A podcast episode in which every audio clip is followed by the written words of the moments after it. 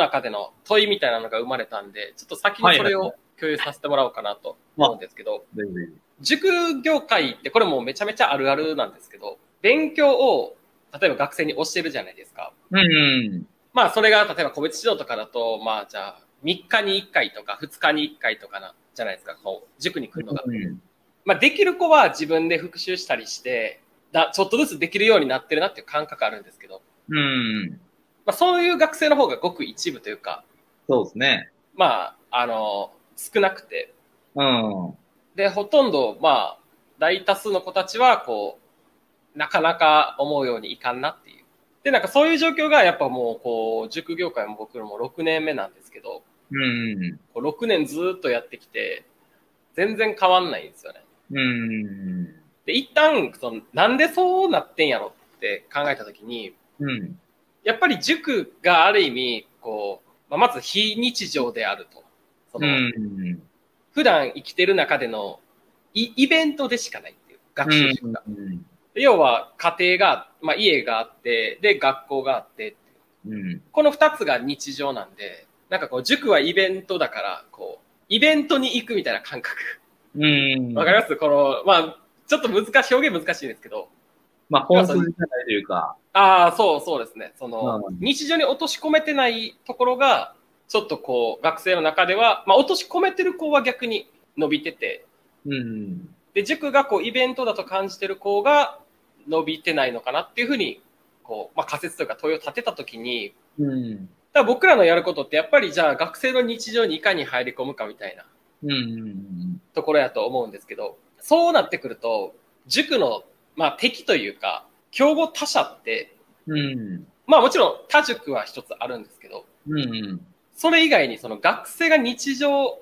取り扱ってる、例えばコンテンツだったり、それこそなんか他のイベント、他の習い事だったりっていうのが入ってくるなっていううん。ところで今なんかこう、じゃあ学生の日常にどうやったら入り込めるやろみたいな、先週から考えてるんですよね、今週一週間。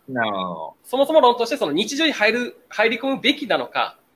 イベントとして確立するべきなのかみたいな。あなんかそのあ辺はどうなのかなっていう。まあ、この問いが早くはね、結構ずっと前からこの、視覚情報を取りに行くのかとか、ああ、そうそうですね。意味の部分を取りに行くのかとか、はい日常、まあ、競合他社は、塾というよりは、まあ、コンテンツであり、うんまあ、YouTube であり、えー SNS でありみたいな。うんうんで、そこはね、ずっと多分、ハヤト君の中の大きい問いとしてずっとうんうん。いいんやろうなと思うんですけど、僕の中で今の答えは、なんか、パッて出て、どっちだっていうのは今ないんけど、そうですね。まあ日常の中に溶け込ますことができたら、それ、まあ一番いいなとは思いますね、やっぱり。うんうんうん。あーもちろんこの、例えば、特に中学生の個別塾に帰って、うちに帰ってくれてるような子とかって、中でもやっぱりこう、目的がそもそも違う子がいたりうんするんで、まあ、例えばその野球でも推薦も、えー決めに行ってて、ただもう本当に最低限の勉強だけクリアしたいっていう子やったら、まあ、イベント的な、うんえー、補完的な、やっぱりまあ、メインはもう野球で、で、最低限の、えー、とこだけ塾で、週1回、2回でもいいから、やっとくっていう。それはそれでいいと思うし、目的が別になんか他にこう、野球で、この後もずっとやっていくとかもなく、うんっていうんであれば、そういう子たちは、なんかダラダラ SNS 見て終わっちゃってるみたいな。本人は心の底ではなんか変わりたいと思ってるとか、うん勉強もっと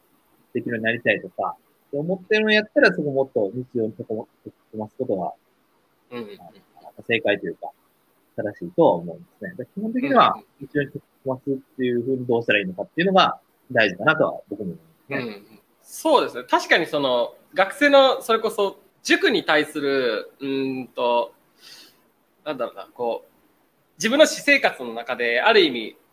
重要な部分の割合っていうのが、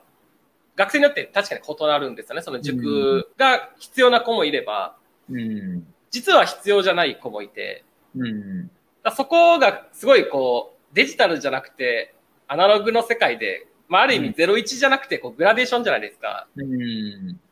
なんかその感覚を、そう、掴むときに、その、この子はじゃあどれぐらい必要で、この子はどれぐらい必要でっていうのが、まあ、大体今までだと学生側もしくはその家庭保護者さんから塾はじゃあこういうふうに通わせたいっていうふうなご意見をいただいてそれにこうそれを実現できるようなサービスを展開してたみたいなが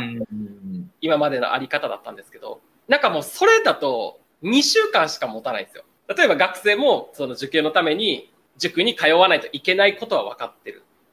で、親に塾に通いたいとお願いするけど、じゃあその塾に通うことが現実にこう決まった瞬間になぜかその本来の目的である受験のための通塾っていうことを忘れてしまうっていう。うん。で、保護者も、えっと、その、まあ、学生がこう、塾に行きたいって、まさか自分の子供が塾に行きたいなんて多分言うと思ってないから、うん。だそれがある意味こう、一つ、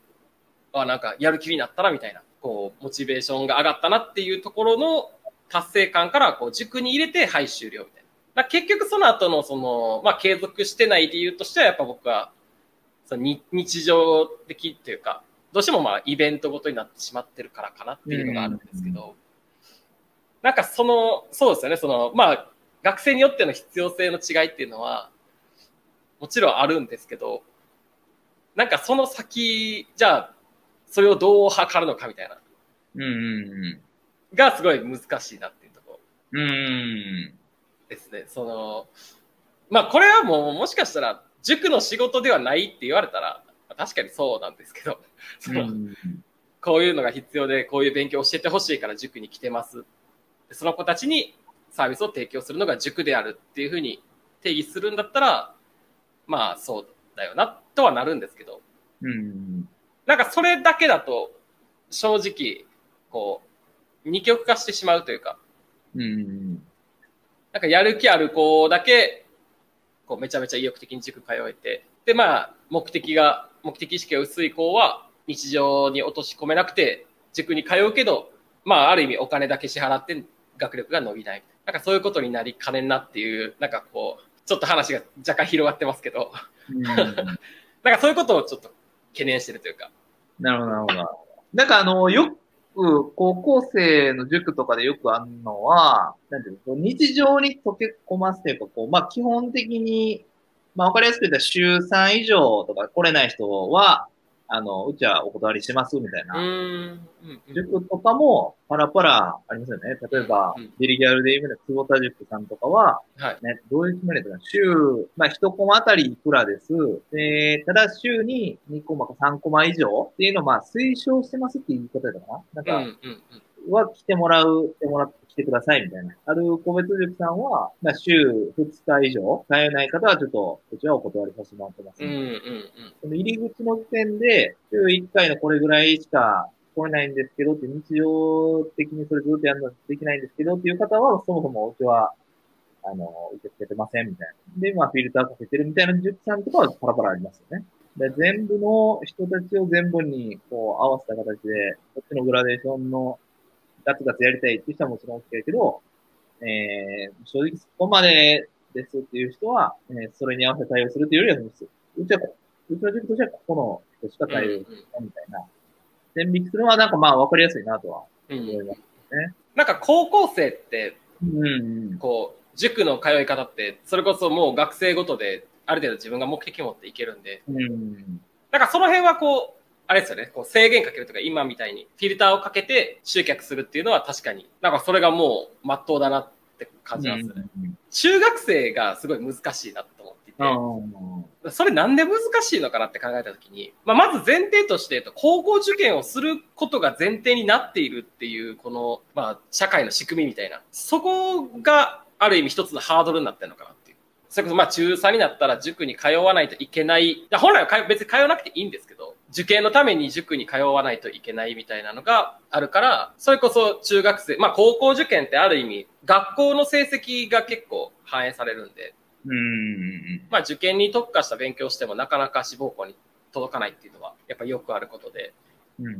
てなると塾はこう制限、フィルターかけるよりも、どうせこう塾に行かないといけないっていう、この市場のバイアス的なものがかかってる状態で、で、オープンにこう、誰でも OK っていう風にやると、まあ、要は人は来るじゃないですか。うん。あそこで塾やってるからっていう。でもそうやって集めた人たちの、そのまあ、塾の中の雰囲気というか、なんか環境みたいなものが、すんごいなんかこういろんなものが混ざりすぎてて、なんかそれこそもう学生もしくはその家庭のモチベーション次第でかなり変わってくるみたいなことが起こりかねないな。まあこれはやっぱ中学生だからっていうのはあるかもしれないですね。今、その、ハヤト君のある、もやもやの部分が結構なんか、こう、言葉にすると、こう、つかみどころのない感じというか、うんうんうん。なんですけど、もうちょっとこう、絞った表現でいくと、どうなるんですかね。例えばこう、まあ、なかなか、えー、まあ、成績的にも、えー、そんなに上がってなくて、で、こっちとしては、いや、もっと来て、まあ、毎日来てでも、やってくれたら伸ばせるけど、まあ、家庭の事情だったり、方針だったり、本人の意欲的に、毎日来れないみたいなところが、うんうん。おしゃれみたいな、そう、そういうこと。うんと、そうですね。まあ、それもあるんですけど、僕の中では、えっと、まあ、まず前提として、その、塾に通ってるけど学力が上がらない子たちってなんでやろうっていうところがまず疑問というか、なるほど、問い。で、それに対して、その、自分の中の仮説としては、まあ、日常に落とし込めてるか落とし込めてないか。で、じゃあ、その塾が学生の日常に入り込むためにはっていうところから考えたときに、その、日常に入ってる、入れてる子と入れてない子がそもそも同じ空間で合致してることが問題なのかなっていう。うん。うん。要は、イベントで入ってる子と、うん。毎日のこう日常で入ってる子が入がちゃんこしたときに、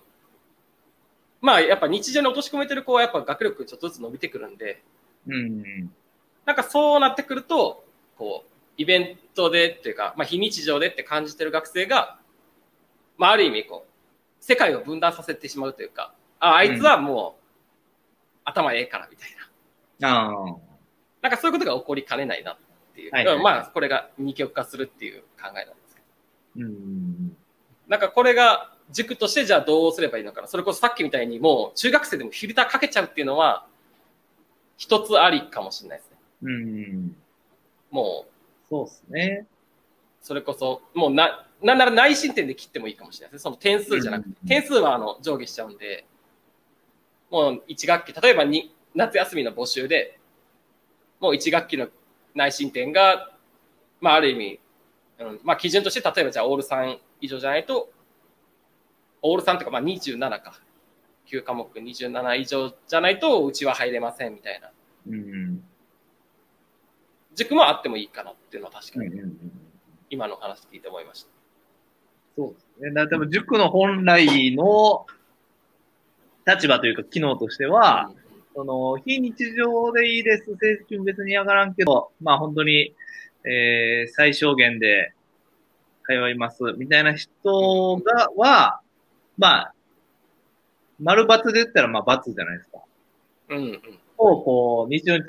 日常的にもそれがやるっていう風になっていってもらうっていうのがまあ基本正解というか、正しい、なん塾としての立場で言うと。うん。だったらじゃあそうさせるか、まあ、本人、まあ理想は本人がやらなあかんなって言ってずに日常的にやるっていう状態に,、に持っていくっていうのがまあ理想で、